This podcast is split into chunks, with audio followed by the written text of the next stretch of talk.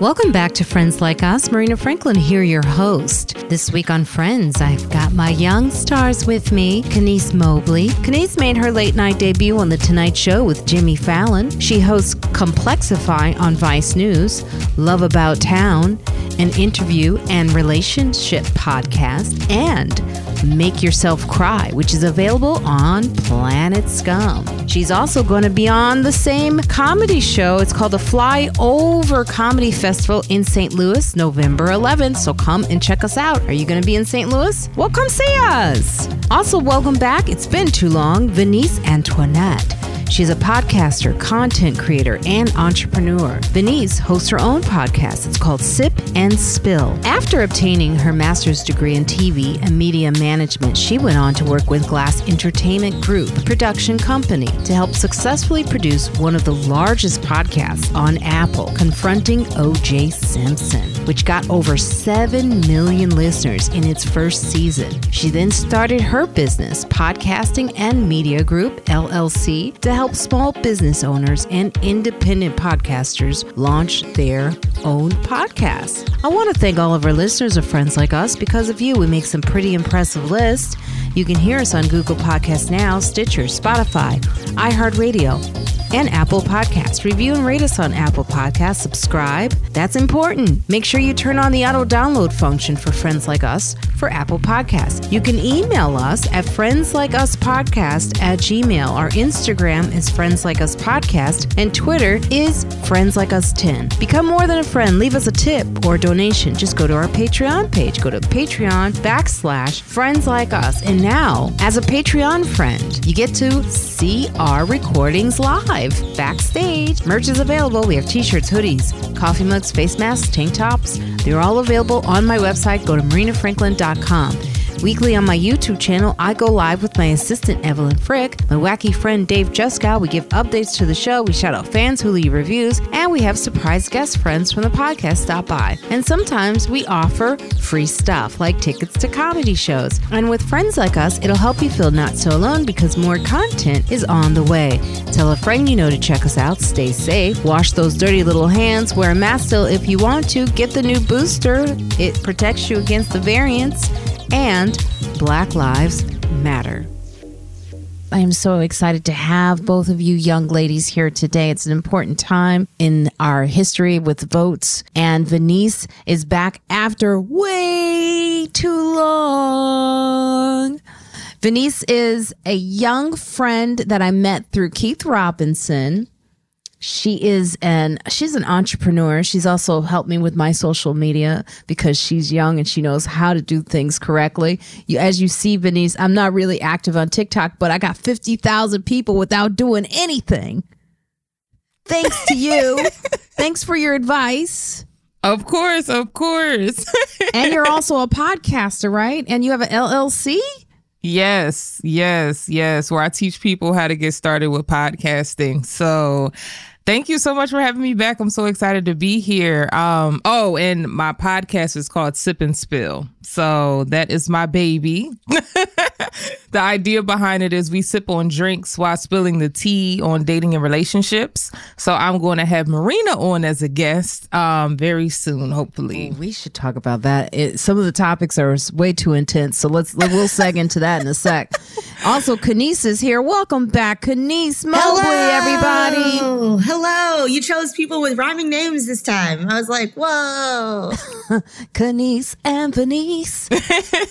That's so rare. Yeah. Spell check always tries to make my name more closely like your name. mm-hmm. And I always get Venice. Yes. Kenice is also a comedian, one of my young stars in the game, and she is she always tries to fight the young star, but she's young. and she's hilarious. And you're also going to be on the same festival that I saw, the Flyover Festival in Yes. November with um what is that? I've never done that Flyover Festival. I haven't either, and it'll be my first time on a plane in a while. Uh, so I'm I'm kind of nervous, but also excited. There are a bunch of people on it that are cool, so I'm like, maybe it'll be fun.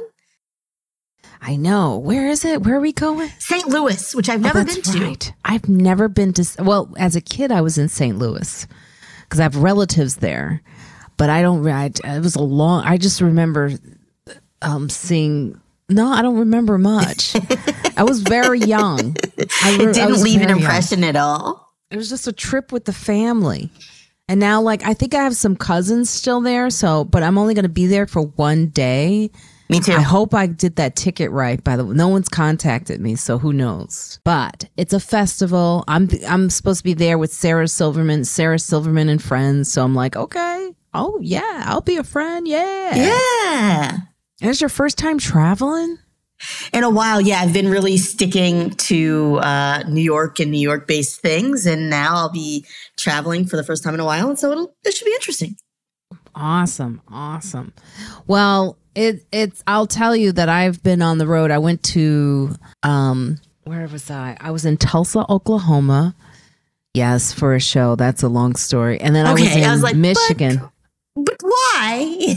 Like how we end up in Tulsa? I did a comedy festival, believe it or not. Yes, it's that's What a whole story. there? That is on an episode that you must all listen to at some point because I talked about it. It was weird. Um, but yeah, there's a festival there that they do some rich. They got rich tycoons, oil, There's a lot of Oh. oil. So they do festivals and then they don't really um yeah, they don't really apologize for a lot. And let me tell you, Black Wall Street is like literally five minutes from the festival Wow. of a walk, of a walk. Ooh. Oh, walk. Oh, wow. I mean, cool to see, but also because a lot, a lot of the white people still there. A lot of the that they're them and their kids and their kids' kids all still just chilling real close to it. I stayed in the hotel that I thought was a nice hotel, and then I looked on the wall and I was like, "Wait a minute, are these the people that?" yeah, yeah. I looked up a lot of history. And you know what? That's the best part, Veniece. I don't know if you get to travel a lot, but that's the best part of doing comedy is you get to travel and you kind of learn a lot about America's history through just flying. Do you get to travel a lot? Um, I would say the past year I've traveled a, a lot more than I've traveled before. Like I've always traveled a pretty decent amount, but um I would say I spent most of this year on a plane. So so I got to experience um a lot of parts of like this country that I feel like like I feel like with traveling, I always looked at it as international. So previously I would always try to travel internationally. But this year um, i focused on just seeing what the united states has to offer. And it's just real interesting seeing how different different regions and different states are within like the same country. Like even like the people. It's like people in like philadelphia versus people in a city i stayed in in arizona you wouldn't even think we were from the same place Oh, absolutely. That's why we got to divide the state line. I mean, you know, hey, segregation, it happened. They said we were integrated, but we're not. no No. not at all Now tell me about this spill in the tea thing, like in dating. like, are you dating? Is that your boyfriend I saw you with? The one that I was practicing my boxing skills almost on? Um, I wouldn't say that I'm like actively dating, but it's funny because my podcast is kind of following my journey of the failures that I keep coming across in dating. So it's like I'll like point out some of like the funniest like hinge like pickup lines that I get or just like the scenarios that happen when I'm going out dating. It's just it's it's very um it's rough out here. And the older i get i'm realizing two things. One it's harder because for whatever reason when i was younger i thought it'd be easier but it's not. And two married men love single women the older i get Now you're young. You're saying you're older. Well, you're older than when you were young. i just turned 30 yes, that's a bit. you're a baby. I, ah. You're a baby. See, Kenice's young. I think for me, I I had a reality check because, like as you said, I'm I'm known from TikTok, and most of my fan base are like kids that are under 20. And this girl on my 30th birthday, one of my little fans commented on my birthday post and said, um, Oh, if you're single, my dad is single and looking. And I was like, I've officially hit the age of stepmommy recruitment. no, that was a one off because at 30, I don't think I ever had that offer. However, I, I will say I, I'm all of 36, but I mean, uh, someone who already who can afford a child, you know, talk, think about it. I, think you're discounting it really quickly, and I think that you should look at your options. Just it could be a good option. Is all. You have less work to do. They've already established everything. You're coming in as like the oh the rebuilding year. You didn't have to build shit, but like you come in and you just like support what's going on. That seems nice. Yeah. Yeah, you get to reap the benefits of someone else's work. That is absolutely true. Lord knows I've been I've worked on a couple of motherfuckers that are out there. Sorry. I can't help it. And I know they've handed them off to some people and they're like, Thank you. Yeah. One, one someone was, else has already done all the work. Mm-hmm. I've I've trained a few. And they were young. I got them in I trained some young 20 year olds that are, are pretty good now. But I will I will say there was one that he's untrainable and I seen him out there and he's trying and I'm like you you you didn't learn and you're out there and you still ain't learned and I could see it and I'm I see you trying and I'm like all you don't know but these women are going to see what I saw because you didn't get the lesson. So you're single? I am. I am single. Now, in your 30s, are you thinking about? Now, I have to ask you this because we're on a. Are you thinking about children?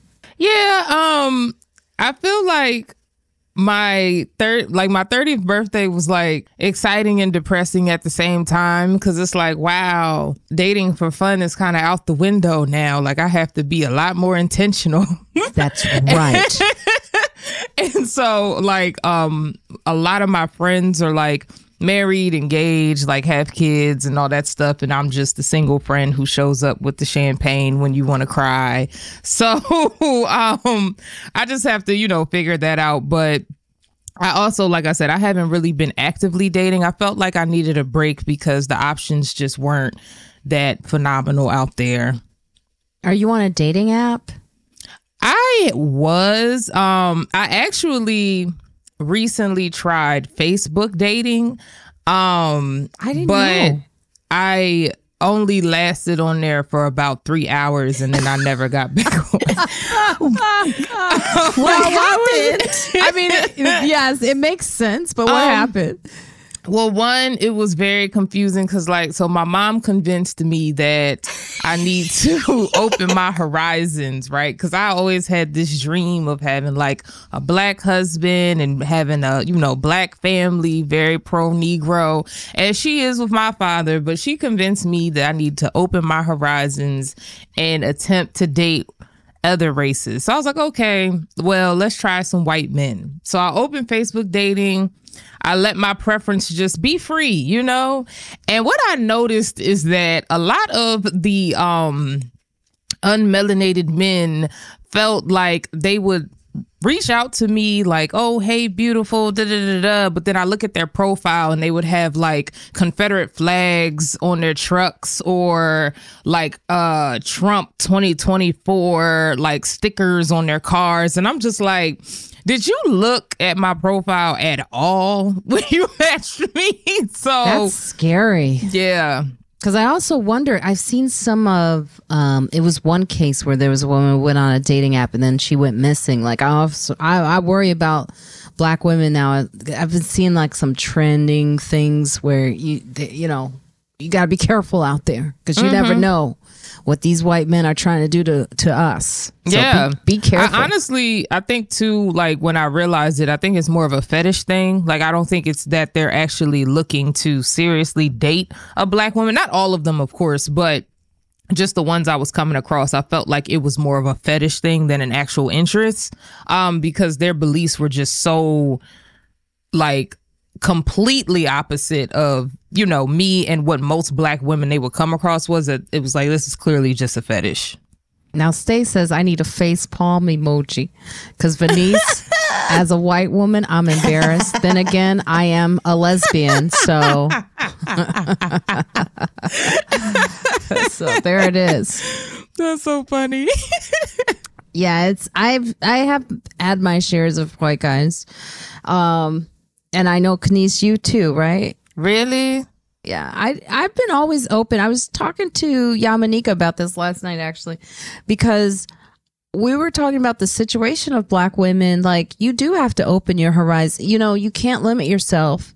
There's not a lot of options out there for black women. A lot of times if you look statistically at what your options are, where they are. You know, black men are incarcerated and the situations economically can lead to some type of depression.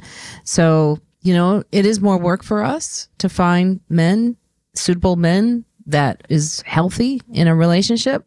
No diss to black men. It's just what it is, right? So, but I, I wondered, are you, um, freezing your eggs? M- me? Um, You're like, am I at the mm. age? I was going to say, I am I at the I age know. where I need to consider that? Yes. Yes. Okay.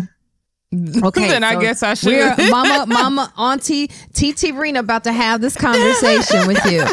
So it, it can be daunting and expensive, but you are definitely at the age. You're young and it does cut off at a at a certain age where they find your eggs viable for freezing. Okay. So this is the time so that you don't have that pressure to mm-hmm. make a family with someone you don't want to make a family with. You okay. want to have a family, freeze your eggs, and then you can do everything you want to do because in into your four, you know all those stories about the women in their fifties having babies. That's because they froze their eggs. Oh, okay. That makes sense. Yes. That makes and when sense. I was your Janet age, Jackson, I didn't know this. Yeah, yeah. yeah. Just have a yeah. no, they don't tell the full story. Right. and we need more black women doing this too, because also for women who can't have viable eggs, right? They do need um, eggs that do look similar to them. For like sometimes women can have still another woman's egg. So you could have some kids out there that with another woman. oh wow. You know? Yeah. So a lot of women who are in lesbian relationships, for example, they still want to have kids. They want the kids to look like them. So they go to these banks, but they don't have viable eggs that look like them because we don't do it enough. Right, Kenice? You're shaking your head. Have you have you experienced this or I looked at the price tag and I said, you know what? Maybe I just don't need kids. And that's uh, that was my very quick response because I'm a cheapo and uh, there are a lot of loans out there. There's programs. Taking out a loan for a maybe kid, and I don't even I'm not even that tied to having a kid ever. Actually, you know what? Scratch that. I'm actually, I think I'm, you know, I think I can officially say, you know what, I'm not going to do it. I'm not going to do it. And uh, that's a lot of money for something I'm not particularly into. I'll donate. I, I said them. loan, but there are programs out there to reduce the cost. And the younger you are, the cheaper it is. The older you are and the more difficult it is, the more expensive it gets. So it's best you do it now when you're young than when you get older. So okay. that's my, that's TT, that's TT's advice. Do you want them? you, you and Christmas. don't let them discourage you too. Sometimes you go to these places and you know they don't want no black babies, so they be discouraging. So you got a little bit of a battle ahead, but you're at the perfect age to start. Okay. I told okay. Zainab Johnson this comedian, and she did this because I I told her very a long time ago, and I'm so glad she did it. So now she doesn't have that pressure. Mm-hmm. Mm-hmm. Okay, I definitely will look into that. How much does it usually cost? Well, let's see. It could be anywhere from ten thousand to a hundred thousand. It it depends on the situation. As as I said, as you get older, it can be daunting because you it's like you know it gets more difficult. So women will do trials. You get that first batch of eggs, you know that's easy. Then it gets cheaper and it can okay. be less. It can be less. You know, you have to talk to your doctors and look up programs in Philadelphia, which is where you are, right? I'm in Harrisburg. Harrisburg, Pennsylvania. Mm-hmm. So look up the programs, speak to your doctors, and Google. Okay. Okay. Because there are there are ways to make it less expensive. Okay. But you got to pay rent on those eggs. Like you got to pay for them to keep storing them. So it also like yeah, you like have how to long pay it takes. rent on the eggs. well, like you have to pay for them to store them in like oh. a facility that keeps them viable. So every I don't know if it's yearly. I remember in college, my my friend, she's Asian and she's tall, and she was like doing really well in school, and they paid to take a lot of her eggs for, and she doesn't know what happened to them, but she's like, "Yeah, here, this pays off some debt I have. Here, just take my eggs." But yeah, people who want those eggs have to pay for them to be stored, and that's a part of the cost that you have to think about every year. You're not making a baby; you're storing a potential baby. Mm. I know it's crazy. Um, now, the reason I, of course, this is Breast Cancer Awareness Month, but the reason I know about this is because I had breast cancer, and I, that was the first time in my late 40s that I learned anything. I was like, this is crazy that I'm learning this so late. If I can help all my young sisters out there to start early and do this, I will. So that's my TT advice. Now, since you are in Pennsylvania, let's start with this uh, conversation about voting. Mm. And, well, that's in Philadelphia. Mm-hmm. Fetterman, right? Mm-hmm. Is in mm-hmm. Philadelphia, but you know about this. Do you see the ads, even though you're in yeah? I mean, I'm recently out of Philadelphia, so I still like, I'm still kind of aware with what's going on. I'm very disappointed with how uh, Philadelphia is being handled as a whole. Um, like the the crime rate is just so high. It's just alarming to me that it just doesn't seem like it's a priority to anybody. And then when you ask the leader of the city his opinion, he says on camera he can't wait for his term to be over. And so it's like, did you see that? No. Okay, I'll I'll have to send it to you after this because I have a clip of it. But he literally says that to a reporter in the mic on camera. Like he basically is just like, eh, I can't wait for this to be over. And it's like they're asking him about what is their plan in reference to all of these deaths, all of these people dying, all these people disappearing, all of like it's just horrible. it really is. And it's just like he's just like, Oh yeah, I can't wait for my term to be over because I'm over it. Basically, is like to sum it up what I got out of it. So you know, I see, you know, Fetterman and um, I'm hoping that if he is voted in, things will change. But to be honest, um, I'm just disappointed with how I feel like a lot of times politicians, especially in the state of Pennsylvania, they make all of these promises and say all these things that they want to do for Philadelphia. And I don't see that change happening in a city that I feel like is very like to me out of all of the cities in Pennsylvania, that's the one that deserves the most work and effort because that's where the biggest population is. That's where the most voters are. That's where the most changes really happen. That's where the most history comes from. And it just is being, you know, thrown to the wolves basically for us to figure it out for ourselves. Yeah, Lieutenant Governor John Fetterman, the Democratic nominee for U.S. Senate, said he wants voters to know that his stroke in May hasn't changed his support for issues that he believes most Philadelphians and state residents care about. For example, Fetterman said he supports increasing the minimum wage, increasing funding for public schools, the John Lewis Voting Rights Act, common sense gun laws, abortion rights, and the Protecting the Right to Organize Act in co- Congress which I don't know what Oz's platform is. I haven't seen anything. I'm just still like it's funny. I just I, he's really running. Like he is really running and he's funding his own campaign. Like that is just so insane to me. Um, but yeah, I didn't really see much of like I like I've seen it, but I haven't really paid close attention to like what he's running on. And it's a tight race right now. Yeah, it's insane that it's tight. Yeah, it is. That's Doctor. Uh, really, the yeah. man who like sells snake oil. We're we're really gonna say he should be in charge. That's that's wild. Yes, the man who had his own TV show. Do you guys follow uh, Fetterman on any social media? It, it is quite funny. He just like it's him oh. on Oz all day on Twitter, just like just shit posting. Sorry, but yeah, it's very funny. What no, I was just pointing out uh, what Stace said in the comments because um, she is correct. I did see that Dr. Oz is very like much sticking up for Trump and trying to kind of like um bring him back kind of thing. So Yeah, it's sad that it does work for some campaigns. The the defense of the election being fake or or um the the election being uh why, why can I think of the word? What's wrong with me? Uh not accurate. Yeah, they're total total con men. I agree with you, Stace. Now, Oz also you know, he atta- as a doctor, I find it surprising that he attacked a man who had a stroke. The Oz campaign sent a letter signed by 15 physicians in Pennsylvania urging Fetterman to release his medical records and provide Pennsylvanians with the transparency they are owed. And Oz released his own medical records after an annual checkup and said he was in excellent health. And Fetterman has fended off the criticism, maintaining that he's in good shape to serve in the Senate and notes his doctor. He echoed this in a letter. Overall, Lieutenant Governor Fetterman is well and shows strong commitment to maintaining good fitness and health practices. Now, Kenice, I know you went through this scare not so long ago. How are you doing?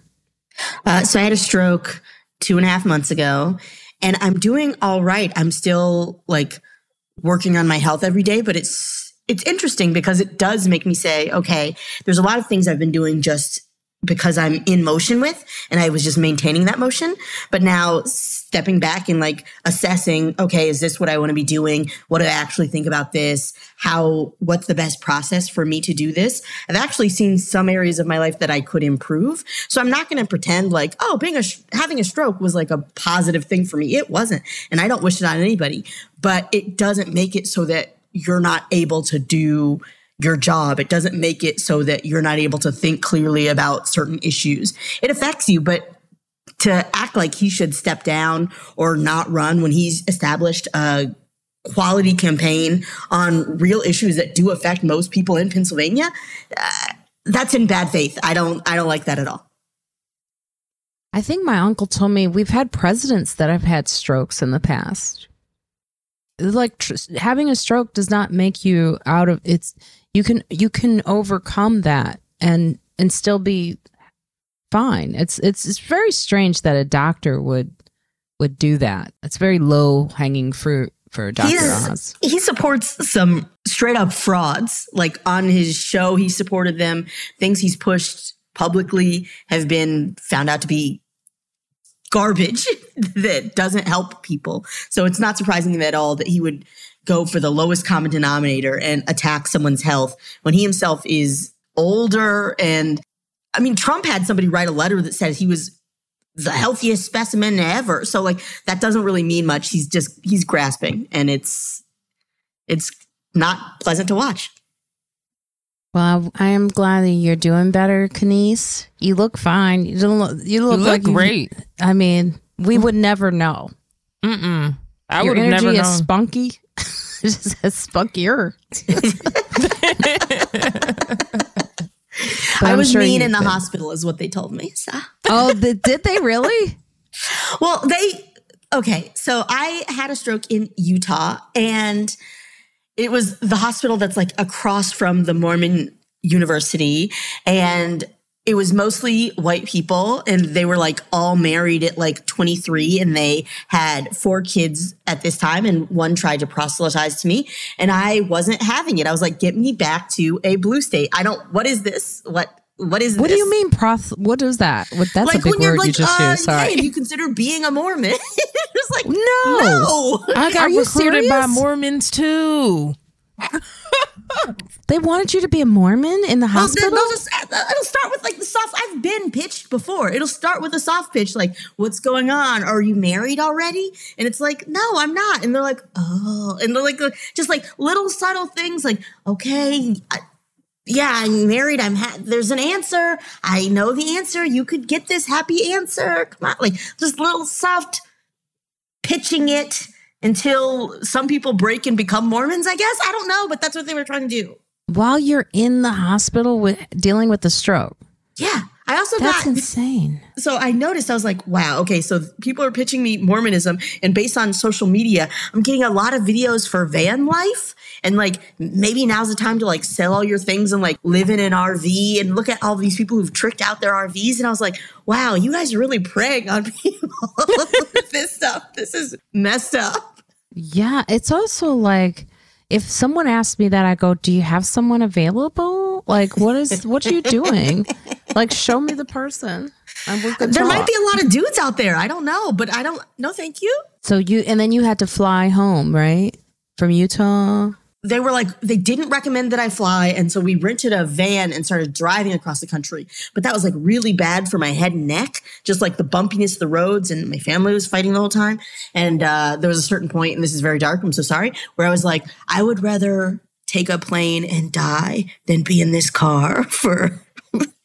like it's not a good thought, but I was having that thought, and I was just like, Get it's me, a funny, I, dark get, thought, though. Get me out of here. I can't do this. I can't do this anymore. And then we, I flew from uh, Denver.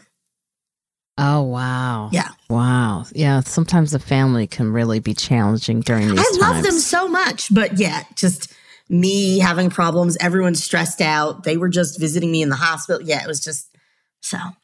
Have you changed your diet? Is did diet have anything to do with it? Do you know? Do they know what caused it? They don't. They have no idea. They have I just had an, another MRI, but like truly, the doctors out there. This is. I, I have a joke about this, but they're like, "What were you doing earlier in the day?" And I was like, I, I rode a horse up a up a mountain. I rode like to look at the Utah mountains, and it was really pretty and everything. And they're like, well, maybe don't ride horses again. like just, just, like that's maybe don't do solution. that. Huh? do did they ever say anything about COVID or or did you have COVID at any point? I had COVID in March of this year, but they don't know. Yeah, because it's interesting, you know, because I, I always think about this, not to be like I know what it is, but it's it's been happening a lot with people, you know. More young COVID, people have been having strokes. COVID has it is uh, cardiovascular. Is that what I uh, virus. So like it could have something to do with it, and but I I don't think they'll know anything for a while. Wow. But uh, the Biden administration is trying to convince more Americans to get the updated COVID 19 booster amid low uptake numbers caused by a combination of confusion over the shot, declining cases, and pandemic fatigue. Now, I don't know, Veniece, are you vaccinated? You haven't been on the show since I, I talked about this. Uh, yeah, I'm vaccinated. How did you get the booster? The this new one?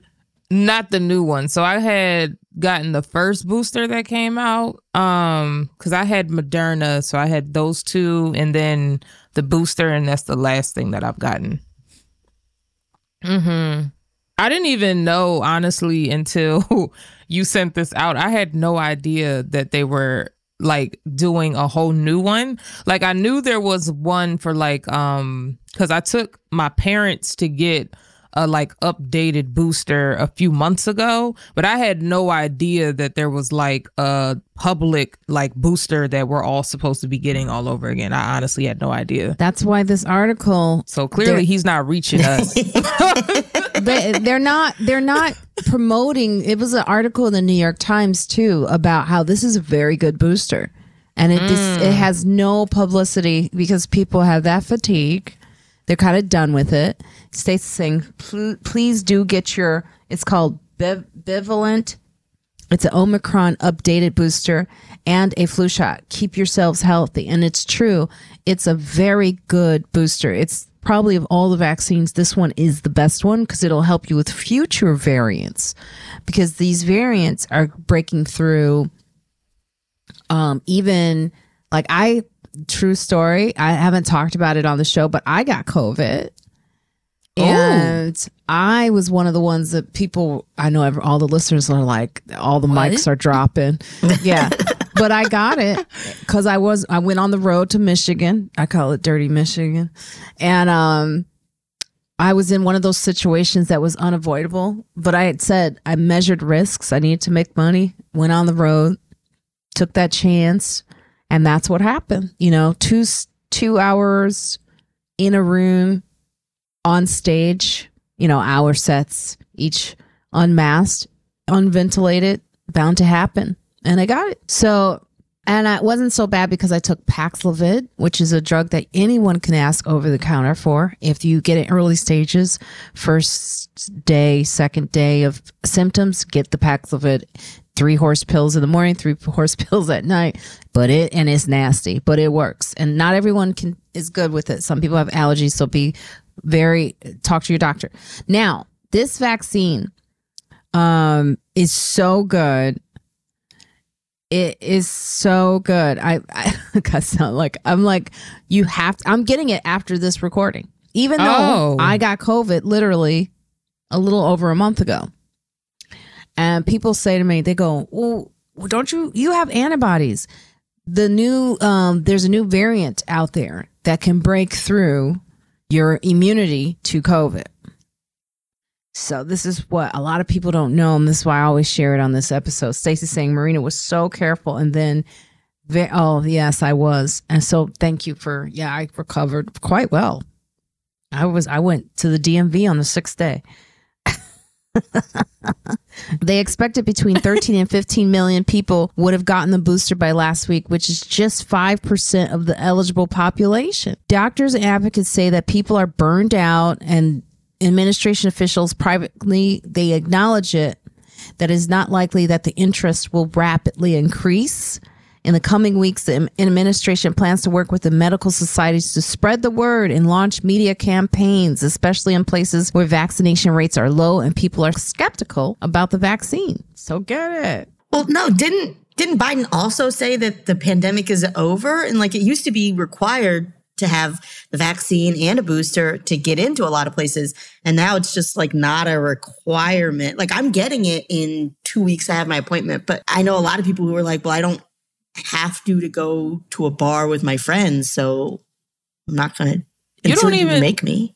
You don't even have to wear a mask on the airplane anymore. So that's why I'm just trying to understand how are they like getting this information out, especially if it's so, you know, the way you just described it, it seems like it's very important. It could be very helpful to a lot of people. And I don't get how I'm just finding out about this. and I'm not one of those people who like ignore, you know, like I feel like I'm pretty well versed on like what's going on in like the world and keeping up on things. So it's just I don't know. It's just like I would think that something like this wouldn't just be thrown under the rug. It's because there's an election coming. Okay. And it's you know what will politicians do is pr- not talk about things that they think is unpopular with voters and it, it, there's a quote here. It says, It is obviously harder to run a campaign when Congress decides not to fund it. White House COVID 19 response coordinator Ashish Jha said during a briefing on Friday, our media campaign, our campaign with community based organizations, all of that is going to be more limited because of congressional inaction. So mm. that's why it's intentional okay. that you don't know about this. Okay. Okay. That makes sense. Oh yeah. The older I've got, this is what happens when you get older. I'm like that old lady that sits in the kitchen and watches news all day and I know everything. That's what my grandma used to do. So I'm here to fill you in. I'm here to tell you on every part. But they will like you won't hear Democrats. They just stopped. Even the CDC was like, "Oh, we're not popular anymore, so we won't talk anymore." Wow. That's alarming. But you have to do that work on yourself. Yeah. It is alarming. But that's that's where our country is. As long as like like I think you know what's happening is Republicans know how morons think. And morons are 95% of the makeup of this country. Mm-hmm.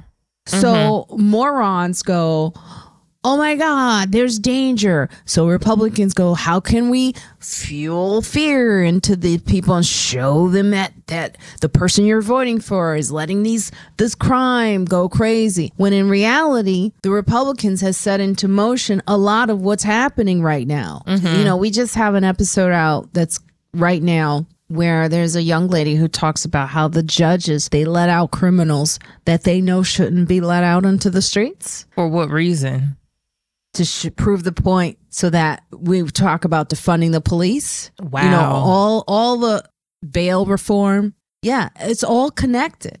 It's all connected to politicians. And that's the part that's so disappointing is that it it comes off like it's like it's more important to make a point than it is to do what's right for your people. Like it's much it's much bigger to, you know, to whoever it is that's running or whoever it is during these these periods of time to say my balls are bigger so see what i can do instead of doing what's actually best for the american people and the pe- and then we vote people into office and a lot of people don't know how to you know, force those people to answer to the promises that they made. And so then it's like once election time comes all over again, people are like, you know, complaining about, well, this didn't happen, this didn't happen. And then all of these things happen, like what you just said about the judge letting somebody out who they know they shouldn't just to prove a point, even though they know they shouldn't be out. Like it's just, I don't know. It just constantly is revolving. And I just see it happening over and over and over again. But and, it takes time. Yeah. It just mm-hmm. takes time. You know, um, I heard they say the wheels of justice turn slow, so does progress in communities and pr- crime prevention. It takes commitment to doing the to do the right thing. Like I don't know, Kenice, are you back in New York City? Yes, I am back in New York. It's it's so frustrating to know that like everyone was like super frustrated with Trump, all that, but like how many appointments that he made and people that he appointed to appoint other people, and how we're still going to be dealing with the ramifications of that for so long because so some of those are lifetime appointments, some of those are appointments until that person wants to go get another job. So we still have to deal with these people who do believe the hype about like, oh, we can't reform prisons because uh, this guy let out this one person and he killed someone. So therefore, all these people have to stay in jail, even though they're not looking at the other information around that or how it actually positively affects crime rate. Like, okay, I'm sorry. I just get really frustrated by that because it makes me so mad that people are like, well, you're right. That one guy let this one other person out. And therefore, I'm going to make a generalization about crime in this country and vote for years about an issue I don't truly understand. Yes. Now, we do hope maybe they get arrested because everyone who surrounds Trump is getting arrested. So maybe some of those elected people can. Steve Bannon sentenced to four months in prison Finally. for flouting House January 6th panel. I wonder what kind of prison he's going to, though. Is it going to be nice? Does he have It's going to be a weak sauce, the Goodfellas prison, where they get to make sauce or whatever. it's not going to be real prison. and he's only there for four months. This makes me so mad.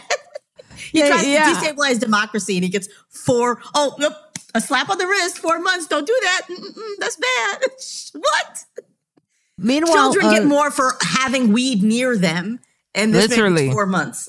Mm-hmm. It's insane. Yeah, I see the the the the scene in was it Goodfellas where he's slicing the you gotta really slice the garlic. Yeah, he's got a razor so. blade and he's slicing through the pieces of garlic, and all of his friends are together and they have their evening meal and they hang out and they still do deals outside of the prison. He's there for four months. What, oh, you're right. He's gonna turn around. He's gonna turn around. He's gonna change. No, he's not. Now, Stace is saying, I think he'll use his sentence to raise even more money from even more morons. Martha Stewart martyrs. did harder time than he is. Yes. Yeah, so Steve Bannon has been sentenced to a 6,500 fine and 4 months incarceration for criminal contempt of Congress while Bannon demanded documents from the panel investigation, the January 6th insurrection. Lawmakers on the House Select Committee want to know why he said that all hell is going to break loose tomorrow. That's it. That's all they wanted to know. The federal prosecutors were originally seeking six months, by the way, in jail and a $200,000 fine but he got four months and six thousand five hundred. So, yes, that's nothing to him. That's a joke. That's an inconvenience at most. That's rent. yeah. oh my goodness. What? He doesn't even know what rent is. Like he hasn't. Uh, just, this is ridiculous, and it's frustrating that they're like, "Yay, something," and we're supposed to be like, "Yay, justice," but that's not really justice. No, it's not. It's a slap on the hand to say I did it. Meanwhile, people don't want you to get your loans um, forgiven. Now, do either one of you have student loans? I have a lot of student loans.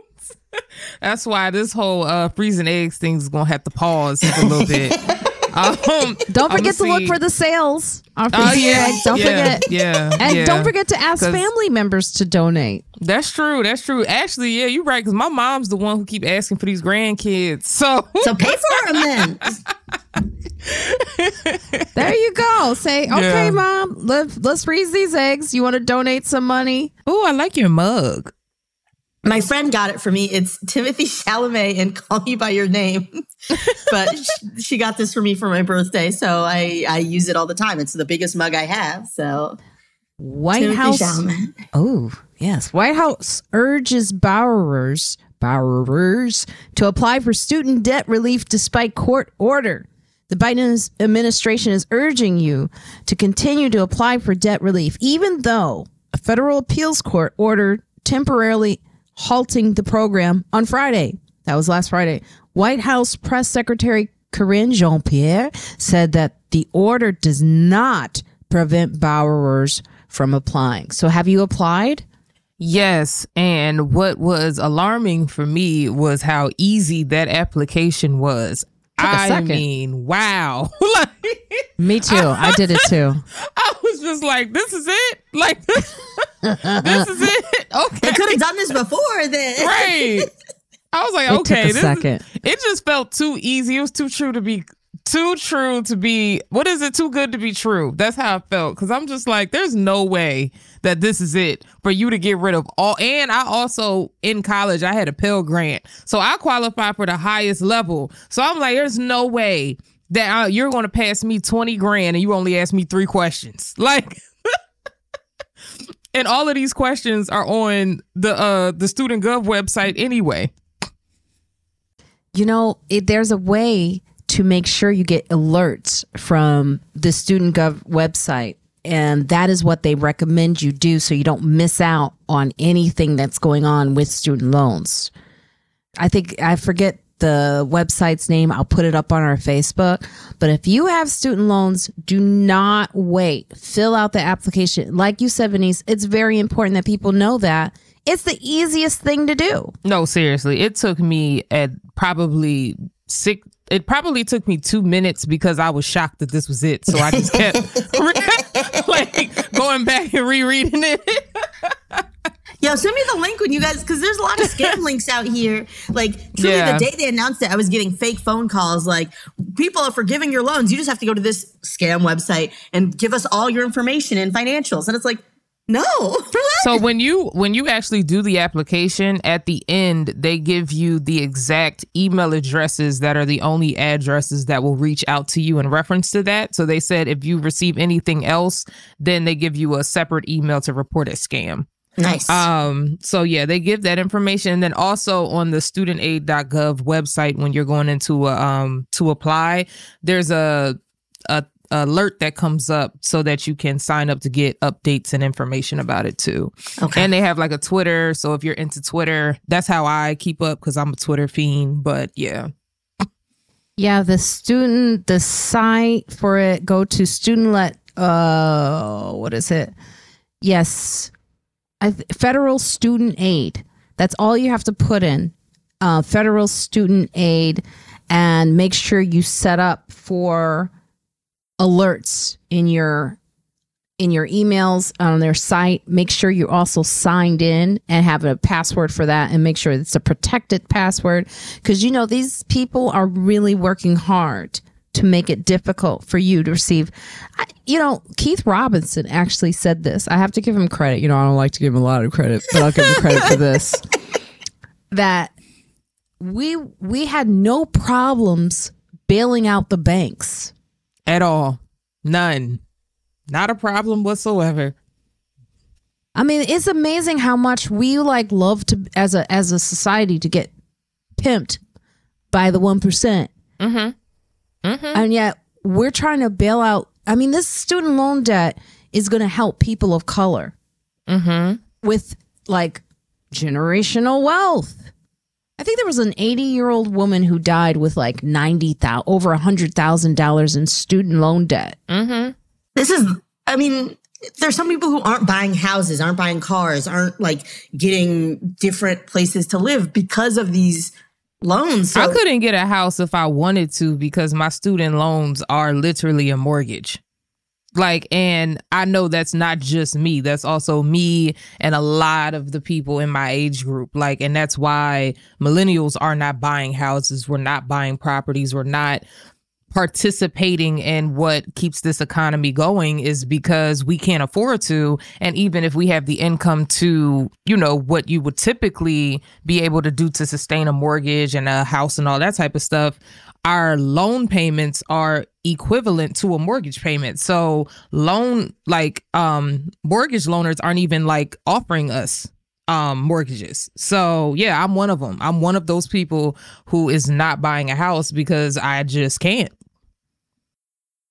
So he plans to cancel 10,000 in student loan debt for borrowers. I don't know why I can't say borrowers. that word is hard for me. Borrowers earning less than 125,000 or households with under 250,000 total income. As a result, 43 million borrowers qualify for debt relief. That's a lot of people, and 20 million could have their debt forgiven in full. However, as we know, conservatives argue that Biden exceeded his authority by enacting the plan without congressional approval and that it's unfair of the government to use taxpayer money from those who didn't seek higher education. But we bailed out the banks. Yeah. Where was this unfairness then? Now, there was a group that said a federal judge in Wisconsin dismissed the case, one of the cases on October 6, saying that challengers, a group called Brown County Taxpayer Association, lacked the standing to sue. They tried to sue.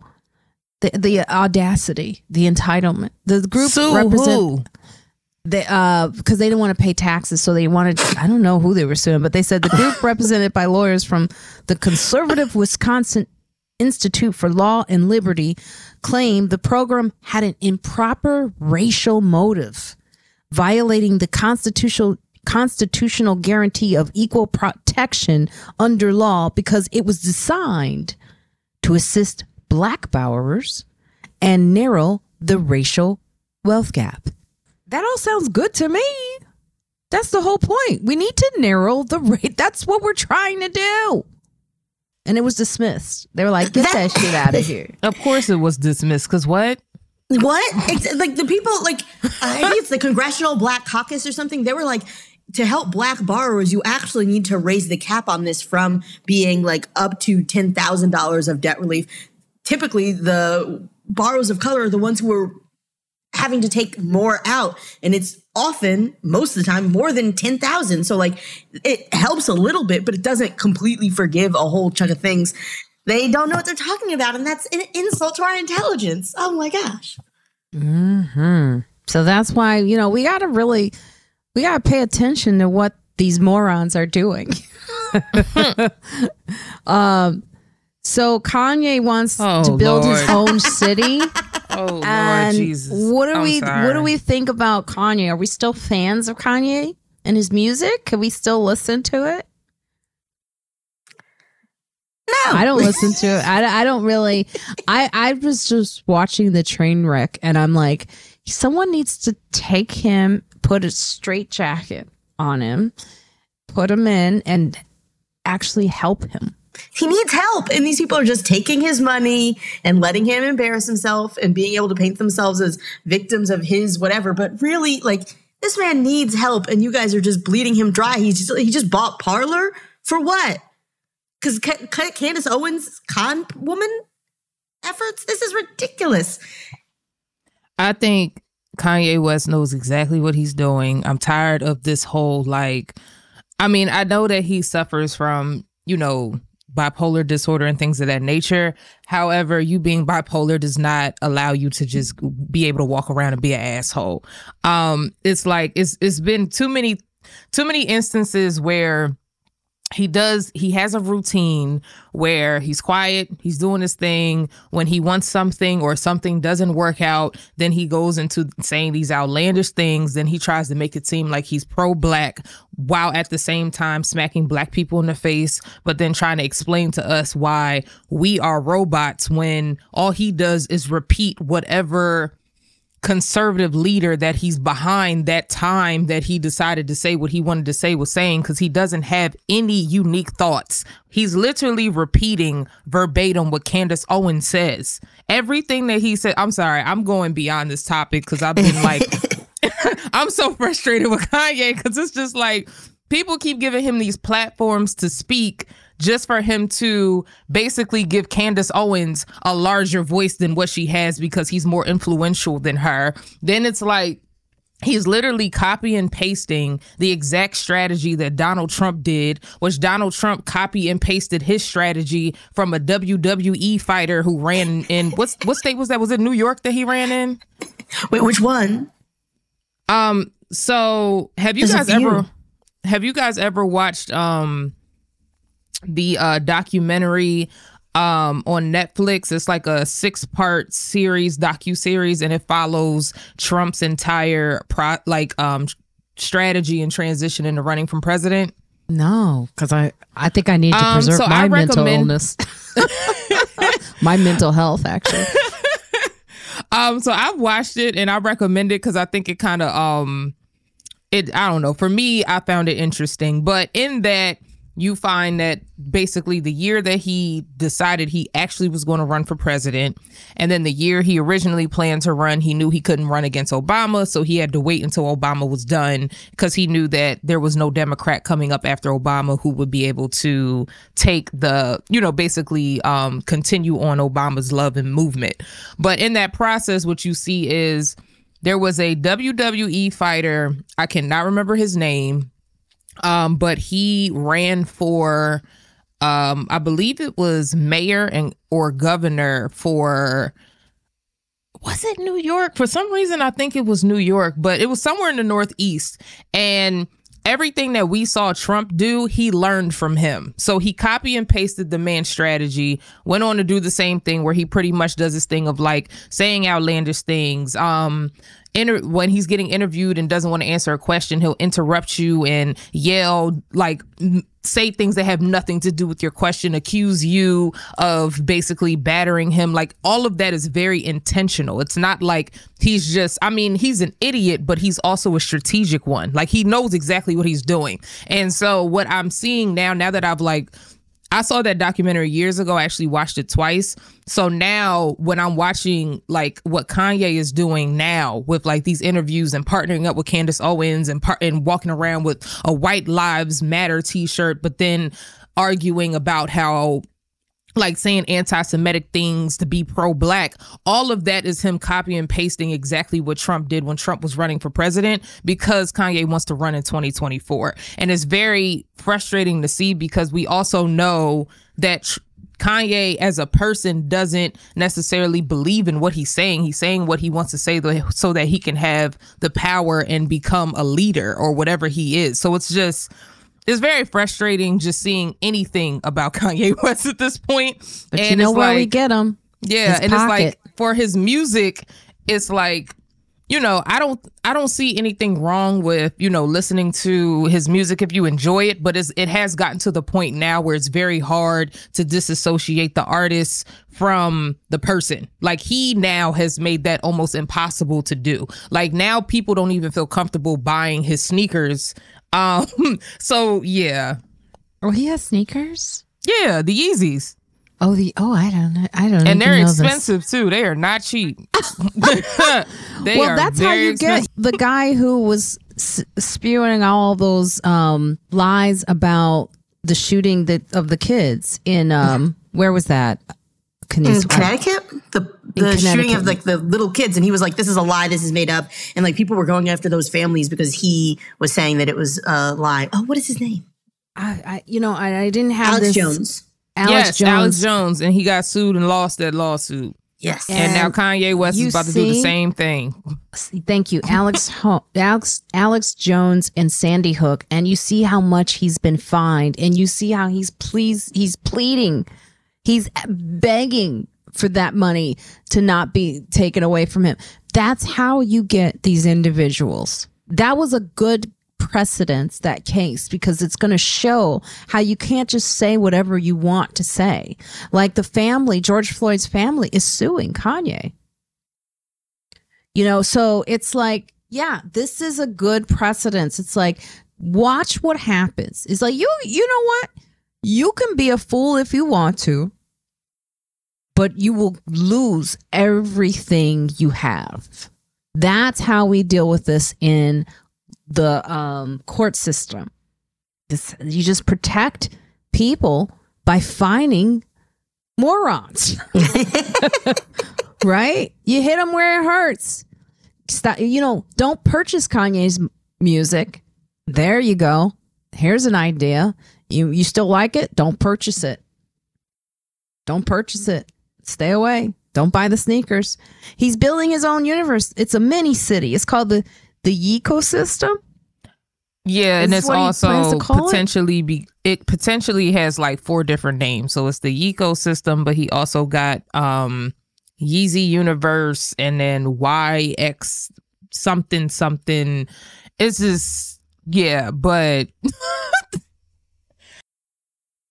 for those of you who have not heard, the rapper turned fashion designer turned web troll has been making headlines for months for his baby mama drama. I love the roots so much because this is how they put it with ex wife Kim Kardashian shaming well respected fashion journalists, making anti Semitic comments, and disturbing White Lives Matter tees. His team has reportedly been busy filing trademark applications that would grant him the necessary permission to legally form his own community. Like, Not why does he need a community? I think this will be um, once he gets sued by the family of George Floyd, and once he starts losing money, he will not be able to afford his own community. yes. this is stupidity plus money equals bullshit like this. Mm-hmm. Yeah, we. It's very frustrating that we have to deal with this and listen to this and know about this. This question: Do you find it is it overwhelmingly black men that are acting this way in our community about no. like or in our community. About what was like what they seem to be radicalized. Black men seem to be more radicalized in the community as far as voting as far as their um, political views. So i have an interesting story. Um this is dating. So um I was dating a guy actually, and everything was going great. And then I remember he told me he voted for Trump. And he was black. And so I'm immediately like, oh, yeah, this definitely isn't going to work. But now I'm intrigued because I'm just an inquisitive person. So I start asking him questions and he was just saying how he refused to vote for Biden because he's from Delaware and the Biden, you know, the Bidens never liked the blacks in Delaware, blah, blah, blah. And I'm like, but honestly, I would have respected it more if you just didn't vote. I, I have to be honest in that. I would have respected it more if you didn't vote instead of voting for Trump. And he was like making all of these radical statements. And it was so weird because historically, um, he was one of those people who voted for Obama and voted for Trump. And I'm just like, like how do you justify that in your mind? And then i started doing research because um, i actually um, when hillary clinton was running for president i volunteered for her campaign um, that entire time. And so part of my um, role was I had to do a lot of research analysis on kind of like the history of voters and like how the voters are turning out now. And something I found um, that I just continued to research was during the Biden versus um, Trump campaign, more black men voted for Trump um than you know historically how many black men would vote republican. And so it was just so when you said that i do think that that is a thing. And statistically it has shown that that is a thing. And it might be because um black men feel like their voice is being shut out um in some ways or at least that's just what i see. Um but yeah. We had a young lady on the podcast a while back. Very informative episode. Um, she spoke to the fact that they are being radicalized on purpose, like they're being targeted by the far right on YouTube. Black men watch YouTube more than anything else. So they get bombarded by information and they get the false information on YouTube. So I try to put out every weekend we do a live uh, for the podcast on YouTube, and I try to keep it going because I know that is where a lot of misinformation is being handed off to black men. Because I'm like, where are they getting this stuff from? And I also I always hear this. They think that he's like um like a gangster. They think Trump they they they seem to look up to what he's doing. Kenice, what you, what have you seen? Um I mean, oh, Kenice. Oh, I'm sorry. Go ahead. It's the rhyming. It's the rhyming. Right, it's the rhyming. Sorry. sorry. I didn't hear the cuh. I I mean, I'm I'm from the south, a pretty white suburb, and I see how all of those people are radicalized. like it's it's frustrating how I cannot talk to my neighbors like that I grew up with. That like I used to be friends with their kids, and I cannot talk to them because it is like it's two questions away from there are people who are trying to take what is ours and we have to vote for these conservative people. We want fascism effectively. Um, we aren't going to say that, but we want a fascist leader and we have an idea of who it's going to be. And yeah, I think there's a lot of people out here who are being radicalized by YouTube. I think, yes, black men, absolutely. But these white people are out here saying some nonsense too. And like, it's surprising to find all minorities. You're like, whoa, whoa, where is this coming from? Like, we're not, we're, we're not on the same page about like basic stuff. And a lot of people feel that way. So, yes, black men, but a lot of people are out here saying wild things about how there's some other group and we got to stop them and we're going to have fascism and that's going to fix things. And it's terrifying. I find that when we attack Biden, you're helping the right. Yes. No matter how you do it. If you, you know, I got a lot of problems with Biden, but I'm not going to say it right now, except for right here.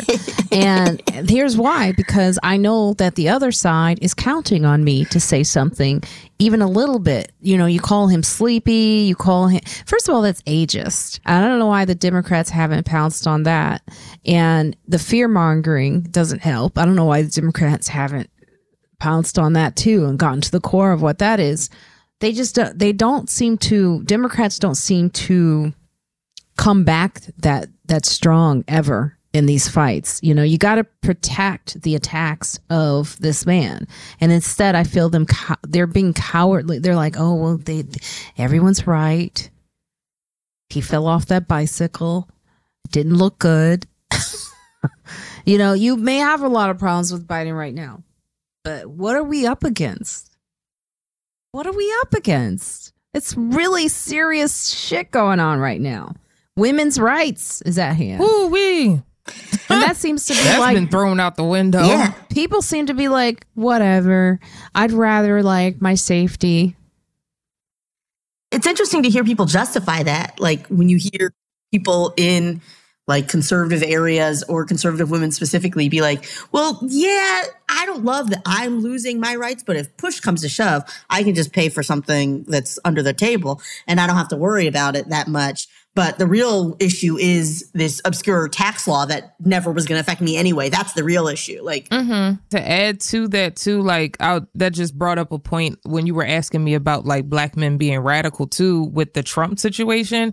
Is a lot of the issues that they would argue that he was bringing up would never affect them because statistically black men don't make enough for like a lot of the things that he was going to do to affect them so it's just like kind of like you said like oh yeah well you know this law and this da da da and da da da and i'm like well let's be realistic here. You fall here and he's helping these people here and you are nowhere near there. So what are we talking about?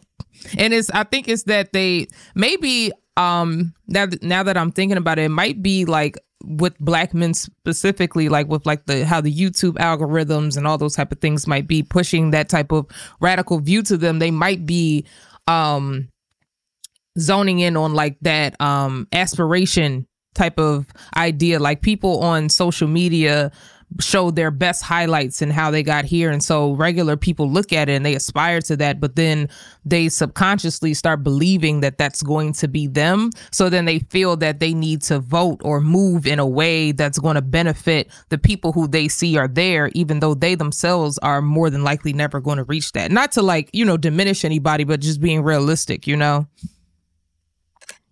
I don't think that's diminishing people at all. And it kind of sucks that so many people are like, yeah, I'm going to become valuable, monetarily wealthy, which is what I put so much value on. That's going to be me. So I'm going to vote like versus being like, Hey, you don't have to be wealthy to be valuable. And maybe you shouldn't be aspiring to that as your highest possible value. Maybe. And maybe you might even be able to get to that if you vote for something that could benefit your circumstances now. Maybe. Yeah. but now I, I will say I have become more involved also locally. I think that's where a lot of people can learn more about our government and how it works and how politicians think. And I've just noticed just from just complaining about a loud business underneath my my building how much is involved. Like I mean, wow. Like I have seen in Harlem I have seen that more black individuals in Harlem have done a disservice to Harlem than white individuals in the community in the community board. Uh, that I had to address the situation. I'm looking at them and I'm like, the business that I'm talking about was listed as a black owned business and is not a black owned business, it's a white owned business. And if you don't see that they have four businesses now on a street and they are starting a monopoly that you don't understand it's beyond me. And I talked to another business owner who had a problem with them. She's black. And she's like, she, this is what she said to me. She said, girl, it's too much of a headache. Don't stress yourself out. And I go, no, that's, that's how you, if you don't, what? I was what like, you, you have to get involved. You have to care. If you don't, if I hadn't started where I started, I wouldn't have seen all of the corruption that is existing in Harlem right now. I mean, when I tell you that the community is not aware of a lot of the stuff that's going on, they are not aware. Harlem is now less than 50% black. Really? Yep. Wow. Displaced over 10,000 people of color. And it's it's our fault. Our fault okay when that happens. And i'm saying because and it's and part of it is also intentional that we don't know this stuff that we don't understand because there's a lot of there's a lot of shaking hands there's a lot of stuff going on there's a lot of people patting their pockets. I mean it's insane so get involved any way you can in local government. Find out, get involved. You see what your community board is doing. See what your community is doing. See what associations are happening in your neighborhood. You can learn a lot just by being involved, you know, and it doesn't take much. Now, Megan Thee Stallion has declared. I always say her name kind of crazy. I know Zaynab is listening, going, Marina, how come I said it right, right? Yeah. how do you normally say it? I guess I pause. I go, Megan D. Stallion. now her home was burgled, burglarized by thieves who took hundreds of thousands of dollars worth of items from her house. She's declared that she'll be taking hiatus after her LA home was robbed. After her performance on Saturday Night Live, Megan's house was not, this didn't happen after, but it was after her performance. Uh, her house was reportedly targeted by two thieves who took upwards of 400 $400,000 worth of cash, jewelry, and electronics. How? How is that possible? Jewelry's expensive. Uh, How did she get robbed though? Yeah, I was going to say it's alarming how many people are getting robbed. Like in like gated communities and safe communities, like it's really bad. I had um a friend of mine, he's an engineer in Houston and he was um on working on a project in Philadelphia, so he and his wife came to visit me and while they were there, the police had to call them because somebody had broken into their home. And they live into in a gated community. It's a very like safe neighborhood. And so when luckily they had cameras that surrounded the um the house. So they had looked at the cameras over the span of the time that they were gone and for the entire week they were gone the same person or two people who came to rob them had been walking the neighborhood to see who was there and who wasn't there. And when they realized that they were gone they came in and robbed them stole like they had a um a gun that was licensed at the time. They stole that um like all types of stuff. Yeah like the jewelry like clothes a bunch of stuff. And i'm just like this is getting wild. And then in atlanta that's a whole story but it's just like in atlanta i'm hearing about all types of like wealthy um and very, you know, prominent figures getting robbed on a regular basis in Los Angeles. I lived out in um, San Diego for three months um, over the summer this year. And the robberies in LA and San Diego were just astronomical. Like it's it's crazy, but it's also I think has a lot to do with the fact that the way the economy is, how inflation is just at a point now where people can't survive. Like when I was in Southern California, it was normal for people to literally just be living in their vans. Like that wasn't even like, like people wouldn't even question it anymore. Like when you brought it up earlier, I was thinking about that because I'm like, it literally is just like kind of like an expectation now of like, oh, okay, cool. Where do you park it? You know, like it's not even like a discussion. It's not like a back and forth anymore. It's literally like a, yeah, you know, I'm living in my van. Like, yeah. It is insane. I, and I think it's also like you got to really pay attention to who you're hiring to install cameras, who you're hiring to do the security work, because it all feels like an inside job to me. I mean, when you're when you have that much money and you have security, how does someone break in? That's what I'm not understanding. And then I'm also thinking like maybe don't post so many videos about how nice your place looks. Instagram, man. Instagram can lead you to robbery. I don't know. I don't know if it's that simple because like even like um I think about uh reality housewives, I mean housewives of um Beverly Hills and Dorit got robbed. And when she got robbed, a lot of the other women had announced how they had gotten robbed, you know, not too long ago as well. And so it's like I don't know. I guess when you are a prominent figure, like you have to be, you have to be a lot more safer about how you move and things of that nature. But I don't know, because then it's like I, I, it's so many thoughts that go through my mind. Because then I'm also thinking about how all of these young rappers are getting shot and killed, like in their homes, um, or just out at like a Waffle House. Like it's just, it's just crazy how everything is just playing out right now. And then I heard also in Atlanta, there's a neighborhood um that has like uh, NBA players, some of like reality stars live in this neighborhood, and just other like prominent names. And there's a a gang, I guess, who strategically go to this neighborhood to rob the like NBA players and the um the artists and the reality stars that live in this neighborhood. And so it's kind of like, what is going on? Yeah, and how are they getting in? That's what I. Yeah, because all of these communities are gated. So how are they I getting got, in? I got they. It's inside. It's inside jobs. I'm like, you can't trust every. It's so hard to be black and make money and show it. We want to show it, right? We want to show our wealth. We want to. We want to show people what we're doing. I like showing. Well, my background. I don't know if anyone was to steal that. Look at that plant. Look at that sad book.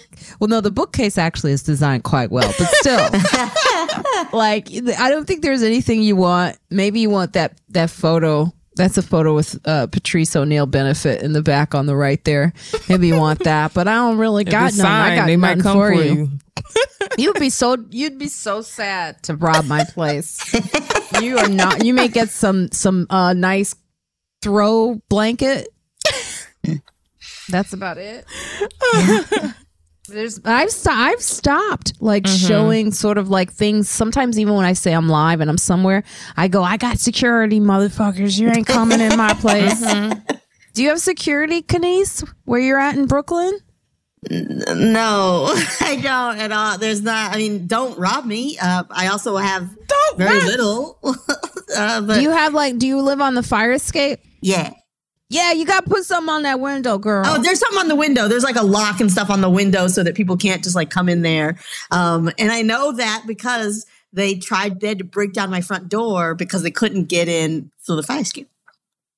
there wasn't a fire. I they there was a leak in the ceiling somewhere, and they thought my apartment was flooding because the people underneath me it was flooding, um, and they couldn't come in any other way, so they broke down the front door. Yeah, you got to be careful, boy. I be telling these these white people that move into my building, I'm like, don't be so trusting of your window being open. I they I gave one girl an ADT sticker. She's like, do I really need those? Yes.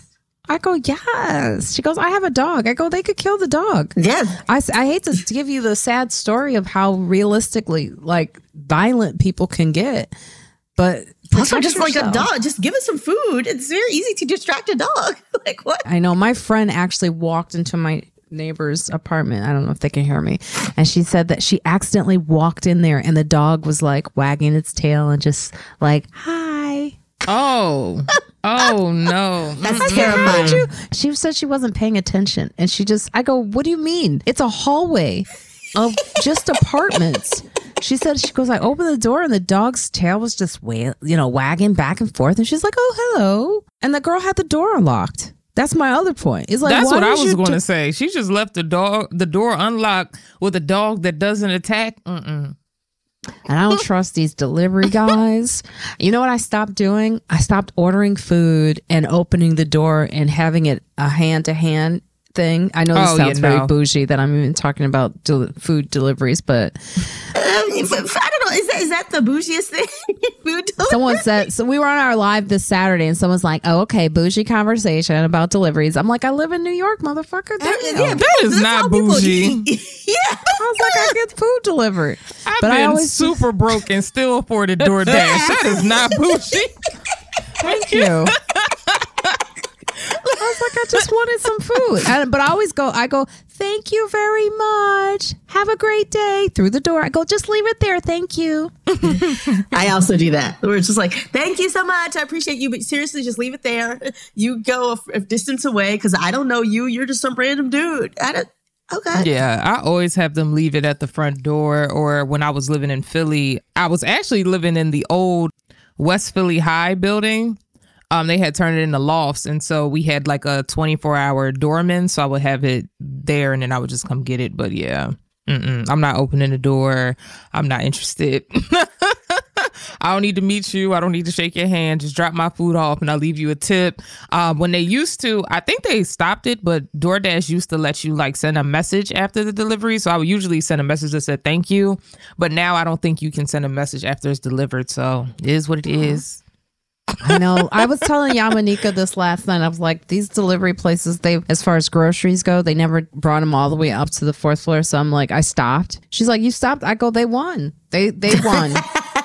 I was like, they they don't want to do it, and I believe them. So I, why wouldn't they hey, bring it up to the fourth floor? Because it's four floors of a walk up, mm. and they and the delivery guy, I don't blame him, was like, "Fuck those floor four." it's a workout when you just have yourself walking up four flights. Okay, yeah. So carrying when groceries, I, was, I get it. When I was doing, I would do like Instacart on the weekends, and I would always walk up because usually like the people who lived up the highest would give you more of a tip because they understood the struggle of you carrying their groceries all the way up there I always did too. But yeah. the ones who didn't, I was like, I, I, may have to go back to Instacart. I've heard good things about Instacart. I think mm-hmm. Instacart is better because mm-hmm. I used to do it on Amazon. Amazon mm, they're lazy. workers. They Ooh. are lazy. Yeah, and they and they have a right to be because yeah. they, they get treated so horribly. Yeah. So I was like, I'm gonna just they won.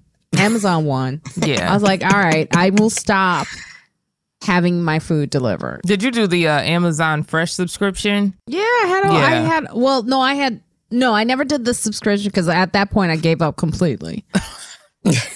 I was just like, I'm done. I was like, I, I'm not, you know, and they were still in packages on the first floor. So last thing I want is them to steal like my broccoli. Right. I'll, you know, I mean, I'll be happy that someone's eating healthy out there, but when they stole my organic herbal tea, that is for my hormones as a woman. I was like, okay, it's I, why? What? Why? I'll tell you something. It's the lawlessness, and I know I sound like a white woman right now.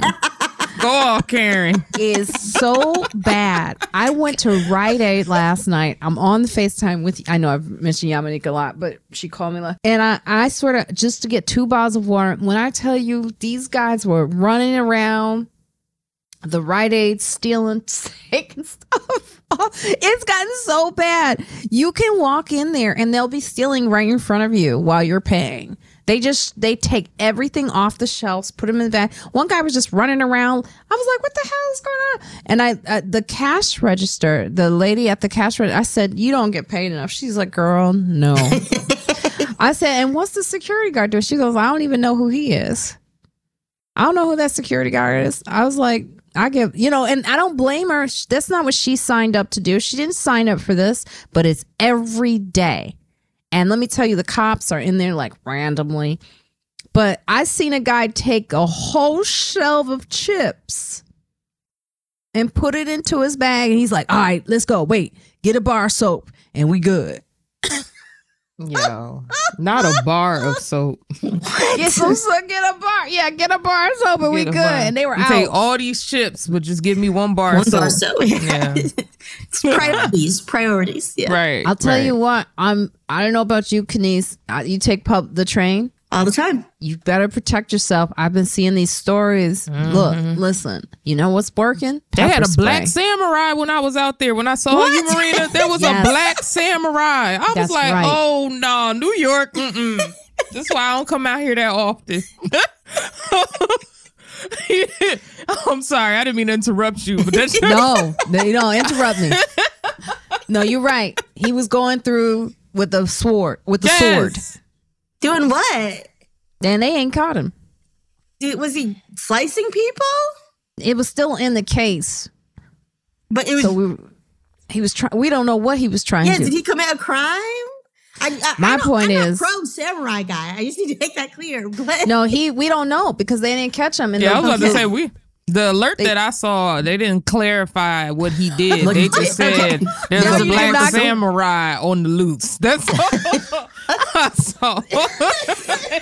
like, what? Only in New York City would I get an alert like this. I'm trying to mm-hmm. watch a comedy show and be supportive. and I, I gotta be like, Whoo, thank goodness. Because I actually was going to take this um the subway in because I was in uh, Jersey City. I was uh-huh. like, no, let me drive. I'm so glad I drove because if I saw that alert and it had to go home, mm-mm. yeah, they say they say they're going to put more comps in the subways and more cameras. You got to turn the cameras on first of all. Yeah, right. I was like, right. those cameras are all Let's off, or they're covered in spray paint. What are you talking about? what are the so they can this is some common sense. This is some easy stuff there's some easy things you can do. Yeah. Like one, don't just put cops in the subway, put some real experts in mental health in the subways. They keep saying they do it and I ain't seen them. I ain't seen them because they're these are people who actually are trained and know how to deal. And if you you spent all this money on cops and you could put all this money into what really does work. And it mm-hmm. does take that doesn't take much time. No they put young police officers who just antagonize the people who are clearly like mentally unstable and just one person like let's actually think about this talk get a solution for this person instead of hey you get get out of here. You're someone else's problem now. Like that's it's not an effective system I have pepper spray now because I have seen all the stories of how that works. I've seen two stories where the girl protected her boyfriend with pepper spray. A guy just stabbed stabbed him randomly and she sprayed him with pepper spray and he was gone. So I carry that. I also remember Bevy Smith. I think it was Bevy. It was someone who was on my uh, podcast who said they have batteries in like a sock ready just and you know, because you know, I, I knock you out, motherfucker. Because you know, you saw you saw my hands. You saw my hands, Veniece. I'm mm-hmm. fast as a oh, punch, yeah. but still. Oh yeah, that ain't gonna oh, work yeah. in a Don't knife play fight. with Marina. Don't play. but in a knife fight, I you know, hey, I'm gonna lose. So I got my pepper spray ready to go. Right. I ain't playing, and whoever's on that train, we all gonna get pepper sprayed. I don't care. all right, well, we gotta go. This was fun. I want all of you to um, follow these ladies. They are young stars. Now, Kenice, tell our listeners where they can find you. Okay, you can find me on socials. I'm at Kenice Mobley on everything that's K E N I C E, Ken Ice. That's why it always corrects to Venice. Uh, constantly, I, I share your pain and struggle. And with friends like us, you can get a better understanding of what's going on. Thank you guys. Thank you. And so happy that you are better. Yes. Thank you. Yes. Continued wellness and health. Fingers crossed. Veniece. Not yes. to mistake for Kenice. um, yeah, so you can find me. Um, my podcast is called Sip and Spill. You can find us at Sip and Spills across any social media page um, where we just sip on drinks while spilling the tea on dating and relationships. And um, with friends like us, we can learn how we can get involved with these communities to keep these radicals out of office. Yes. boom, boom, boom, boom. Thank you both, ladies. Marina Franklin here. Just go to my website, marinafranklin.com. And with friends like us, you can bring young stars on who don't even know they're young, by the way, and they can let you know how to get it right. Thank you, Stace, for joining us backstage. If you join us on Patreon, Patreon backslash friends like us, you could also be a gold member and you can also watch our recordings live. Check us out.